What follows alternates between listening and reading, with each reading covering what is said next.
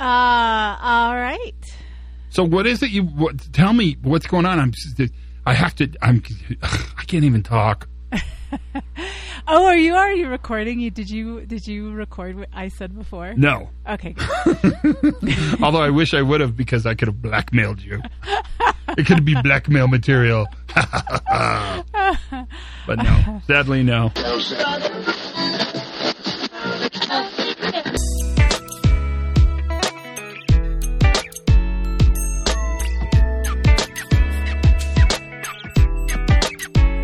Hi, everybody. Todd Conklin, Pre Accident Investigation Podcast. Wow. What a. Di- I, it, things change so fast. What a difference a week has made.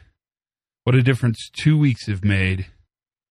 Uh, and I can't even imagine what next week's going to be like.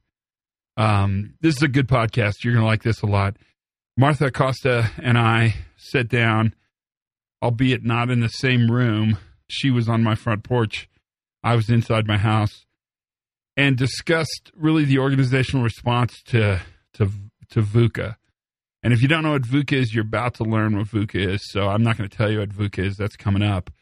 But it's um it's a remarkable time, and it just it, it almost defies description.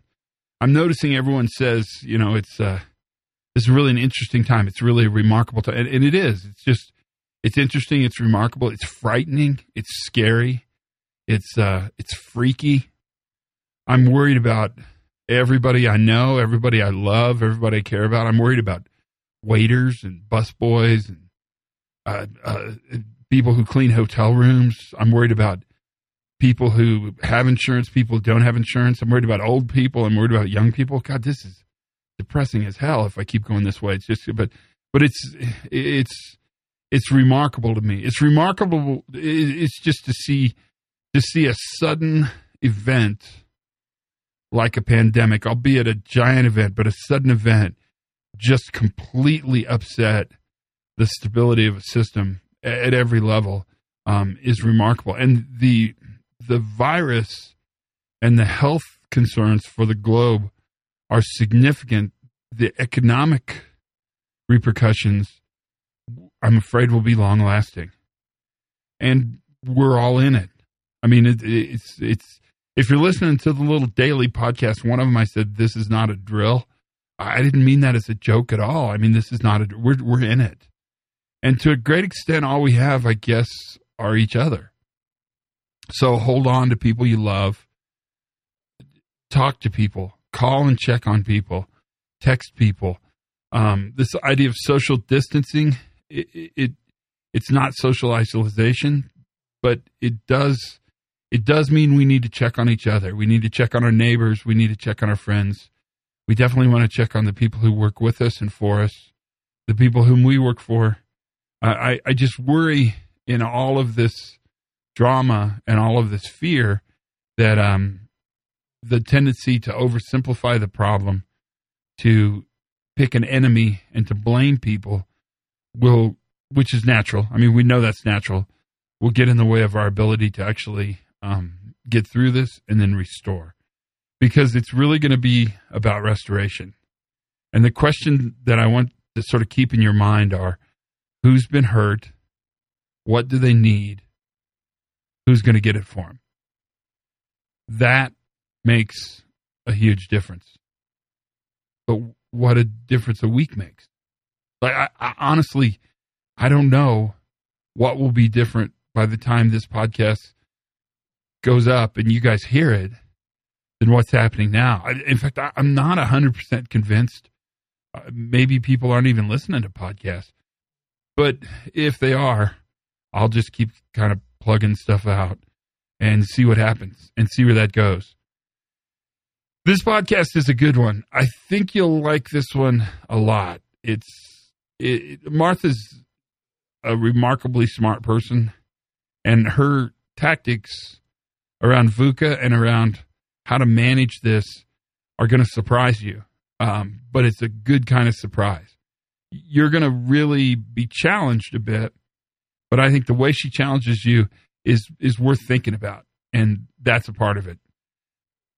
I'll talk more at the end of the podcast, but for now, I, I guess for now, what I'd say is it's so important that we understand that during times of high variability, uncertainty, that we reach for certain things and that we can't oversimplify the problem and we can't lose fact of how important it is to be kind and to extend that kindness out. Um, meeting pain with pain does not make the world a better place. So we want to ask those questions. Who's been hurt? What do they need? And who's going to get it to them? That's going to be a really important part of how we move forward. But for now, we're deep in it. So we're improvising, we're adapting, we're learning how to work at home, we're learning how to think about things. This podcast is going to be important for you. So so listen carefully. I, I won't talk much more. I'll just invite you into a conversation that Martha and I had yesterday. I in the house and Martha via the power of an extension cord sitting outside on the porch talking about the coronavirus, reliability, safety, and our futures, all of our futures. Let's listen. Well, I, I mean, what's going on? We're we're we. Uh, what's happening right now, Todd? I am sitting outside of your house with a microphone set up I know this is probably kind of because. funny. what were you going to say? I think it's probably kind of funny if people walk by. Uh, yeah, well, there there have been a couple of people who walk by who aren't quite sure what I'm doing out here with talking into a microphone. But we're neighbors, and I'm only a two minute walk away from you. And both of us have traveled, so we're both in self quarantine. That's right, Cootieville. And uh, Cootie Protection Program. but this these are these are extraordinary times I agree. and i think this is we really need to talk about how to deal with these extraordinary times and I want to. I'm I'm really curious what you're thinking. well I, you know one of the things that we talk about a lot is a VUCA environment right so the u.s army war college in the 90s came up with the term VUCA, volatile, uncertain, complex, and ambiguous, to describe how the world had become after the fall of the Soviet Union. And it's just becoming increasingly more relevant to business that we're living in a volatile, uncertain, complex, and ambiguous environment. So, uh, so how how do we deal with that? How do we deal with all of the uncertainties, all of the ambiguity, all of the volatility? We talk about complexity a lot. That's there, but the volatility, uncertainty, and ambiguity seems to have ramped up quite a bit in the last few weeks. A lot more, and and I just want to add, Martha. It's so much more fun to talk about this in the in the in the macro. You know, when we're talking theory, Uh-huh. it's way different when we're talking reality. Right, right. And the reality is that we don't have enough experience with what's happening to us right now to be able to get the information, the data that we need to make good decisions. And so we are in a really difficult spot because we are needing to make very quick decisions, but we don't have the data. So what do people do you know right now? What do leaders do right now? What do people do right now? Uh, the, I, I suppose they react emotionally. well, of course, there's the emotional part, and and here's the funny thing: is that what we should be doing is probably the last thing we want to do emotionally. What we should be doing is we should be finding ways to essentially disrupt ourselves. So emotionally, we want to eat comfort food. Comfort, comfort, yeah. I, sto- I stocked up my house, right? I've got lots of really healthy, fresh food in my fridge. But I do have quite a store of peanut butter and chocolate as Yeah, well. yeah.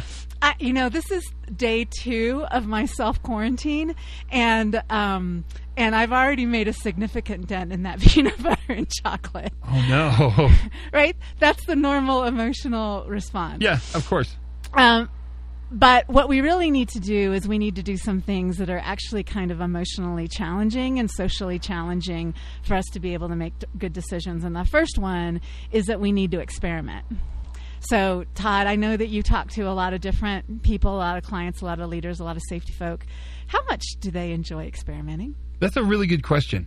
I think they enjoy talking about experimenting, Uh-huh. but but the the ability to prototype or micro experiment, people have really lost that, and I think they've lost it because the the lure of the grand solution Mm-hmm. gets in the way of the small micro experimentation. Yeah. But I think it's a group that wants to experiment a lot, so it's a good group to talk to. Yeah. So, I mean, micro experimentation is where why this is important. So, if you have, if you don't have information, you have to make information, and you make information through experimentation. And micro experimentation is how you gather you, you gather pieces of of data that you can then that you can then make decisions from.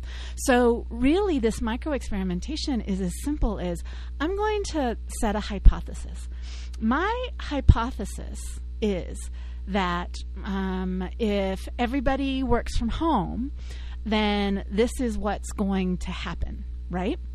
And Right. then you have people, a few people initially, perhaps, work from home, and you look for whether or not what you're predicting is going to happen. You gather information about what actually happens in that scenario, and then you have additional information on which to make your decision about how you're going to have people work from home later, what you're going to do to uh, modify your operations to be able to deal with this extraordinary situation. But it's really just a matter of seeing what your assumptions are, turning that assumption into a hypothesis, and testing it in a small way. It doesn't have to be this grand design. So working from home is a really great example. So how should people experiment around this notion? Because one of the challenges is is that it's really hard. I mean, people are having to relearn how to do work they do all the time. Right. I, so we have a little bit of traffic here, Todd. Oh, sorry. As I am sitting outside and containing is our. Uh, can you say that last bit again? Yeah, so working from home is a great example because they, they're having to relearn how to do work they do all the time. Yeah. And Yeah. so I get this idea of experimentation. That's a great idea, actually. And relearning, I think, is really important because we don't even know. Um, we're so used to doing things in a certain way, we don't even know what our, our assumptions are many times into what we're doing. We we tend to. I ask leaders all the time. You know, raise your hand if you consider yourself a problem solver, and everybody raises their hand. And what we tend to do is we tend to imme- what we are isn't so much good problem solvers. We what we tend to be is good solution finders. So we use what has worked before in the past and then we apply it to the current situation to find the ready solution and then we act quickly on that solution. Especially in situations like this where we feel like we have to act very quickly. Um, and of course we do have to act quickly. But we do have time to do some of that questioning of our assumptions because we ha- we want to act quickly, but we don't want to act quickly with the wrong solution because Right. that, of course, is going to have consequences that's going to set us back or or have you know poor poor outcomes. So um, so one of the things when we're used to doing cer- things a certain way is we can stop and look at all of our assumptions, let's say, around how we work from home or what our work is or what's really most important about work. And we can actually write all of those things out, lay out all of those assumptions, and then we can question them. We can look at them in, okay, does this assumption apply in this different context? Does this assumption apply in this particular period where perhaps the the work outcomes that we need are different? They we have new priorities or um, or we're working towards um, we're working towards a short term end right? So all if we're able to question those assumptions and apply some critical thinking, then we can probably come up with some solutions that are much more creative and much more effective to deal with the VUCA situation at hand. But uh, it's it's interesting to me because you're asking for disruptive thinking in midst of disruption. Yeah. So you're meeting disruption with disruption. Fair? Yes. Absolutely. So uh, Whitney Johnson, who um, who is she wrote the book Disrupt Yourself, and she wrote it sort of around careers. But she she's a Harvard author, and um, she also worked with Clayton Christensen on innovation at Harvard, and and she's applying the whole idea of the S curve um, S curve learning to uh, to your career, to things, but you can apply it to lots of different to lots of different areas. Many of us experts, we're at the end of our S curve. And what happens when we get to the S curve, when we've hit expertise, is we start to get to diminishing returns anyway, right? Yeah. We start to plateau. So disrupting ourselves is how we actually get to a point where we learn. We're finding a new S curve. And by the way, the current VUCA environment is actually driving us, forcing us to disrupt our thinking and to find our new S curve. But what I'm hearing you say is the worst possible outcome we could have is to fight hard for stability. For the old way, yes. what we should do is sort of embrace the disruption. We need to embrace the disruption and find ways to continue to disrupt our own thinking, to um, to question our assumptions, to to really fight when we get together. Um, in in the meetings that we're having right now, where we're pulling together these emergency meetings to figure out how to deal with this emergent issue that's come up as a result of um, you know, having to take measures to deal with containment of the virus or having to take measures because of disruption in our supply lines or all of the other aspects that um, are coming up right now. Um, we do not want to get into those meetings and get into groupthink. We do not want to get into those meetings and go straight into solution finding. We are we we do not want to rely entirely on expertise and we don't want to rely on our past knowledge. We have to recognize that we have to come up with new creative solutions. So what really helps us come up with creative solutions is one um, producing a lot of different options. So don't go straight to the solution to finish the meeting and then to break the huddle and then run off. Try and come up with as many alternative solutions as possible. Another thing that we should be disrupting is our problem statement we might have an initial problem statement as to this is what we need to do, but what we should be doing instead is we can write down our problem statement and we then we should come up with alternative problem statements. Apply some critical thinking. How would this pro- what would this problem statement be like in a different environment? What would this problem statement be like if our assumptions weren't what we what they are? Right? So, multiple problem statements also helps us get to a much richer understanding of the issue so that we can come up with a much more robust solution. Another thing that's really important is is diversity, right? Do not just bring the experts into the huddle do not just bring the most senior people into the huddle. People that are naive to the situation, who have an outside perspective, um, who are you know who are novices they actually are very good at coming up with alternative problem statements and alternative potential solutions um, so and, and and you know and studies have actually shown that when you bring in essentially somebody from the outside into a problem solving situation, people might feel less confident about the solution that they come up with, but their solution is is always much more robust and much more effective and much more correct. Ooh, that's nice. That's, yeah, that's really nice. And I think that that that does a lot of things for us. It, it brings in expertise at all levels of the organization. Yeah and that diversity. Yeah, that's actually a. I'm I'm glad you said that because I think you lose diversity in the middle of VUCA. Yeah. Or or, or you push diversity. You see diversity as bad in right. the middle of VUCA. Oh, I see. well, because we can't we can't really tolerate that much more uncertainty and that much right. more ambiguity right. emotionally. Right. And and then and then why create more by bringing in people that we don't know? Right. No, that's brilliant. That's brilliant. Wow. What else? What else? Is that it? I mean, are those the two? The, well, I if mean, we talk about nothing both else, you and we I, paid the for elephant ourselves. in the room is the emotional side of this, right? Yeah, yeah. And um, and you know, we've talked about how emotionally this is really difficult. And so, one of the things that we need to really pay attention to in our organizations and as leaders is to the emotional side of this. Well, let me let me let me tell you what I'm thinking. Yeah. In the midst of this VUCA, this term you just taught me, Mm-hmm. emotionally, what I want to do is simplify, clarify, become authoritative, become nationalistic, Yeah. become inward focused, not outward focused. It's almost. I- I'm giving you the payoff that you brought in to talk about. I am. I'm everything you said I would be. I mean, but it's true, right? I mean, Right. I want to simplify, clarify, and and and point inward.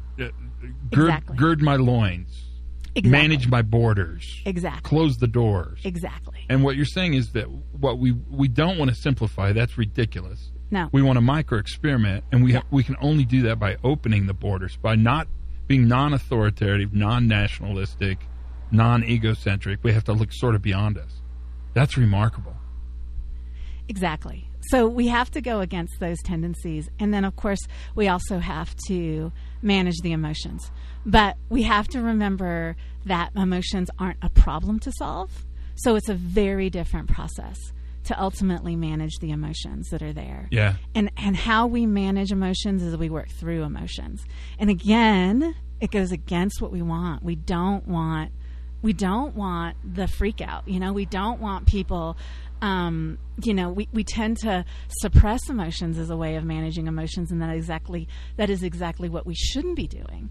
I mean, one of the things that we should be doing is we should be encouraging people even to write about their emotions Yeah. journal about Yeah. what they're going through and all of the fears that they have and um, all of the complexities between not only what they need to deal with at work but also what they need to deal with at home their concerns about their children their concerns about their parents all of that sort of stuff we just need to work through them and and really talking about them is the way that we work through them or writing them down is the way that we work through them. Journaling is just an incredibly powerful tool that's used by cognitive behavioral psychologists and others to help people actually work through their emotions. Um, another important thing, you know, and this is something that we know from studies in emotional intelligence, is that um, teams perform better when the leader has high emotional intelligence. It it doesn't matter so much how emotionally intelligent the team is. What really matters the most is how emotionally intelligent the leader is. So, mm-hmm. as a leader, we should be remembering to practice empathy. We need to remember to practice vulnerability mm-hmm. and to talk about, you know, these are the things, this is how I'm feeling. Maybe not, you know, get away from, well, sometimes we talk about how we're feeling by talking about the things that we are worried about. And those get thrown out. People interpret those as problem statements, like, oh, this is something I need to solve. If you just talk about the feelings without necessarily talking about why, you you you know that it's just a feeling, and a feeling is just there to witness. So you know you can say, "I'm worried, I'm anxious, uh, I'm tired." You don't have to necessarily justify that by saying because this is happening, right? Because this, this, and, and and the rest. We have a tendency to work through things by mm, creating a narrative around them, but that um, but that can be problematic when we're in problem solving mode.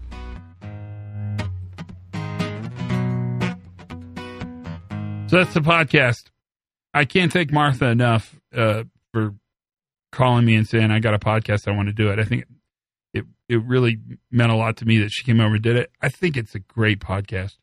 It's it's it it made me think, and it made me think a lot about how we do tend to sort of want to recoil in and and protect ourselves. And in fact, what we want to do is probably disrupt and move forward. That the answer is not to get the answer is not to get less learning.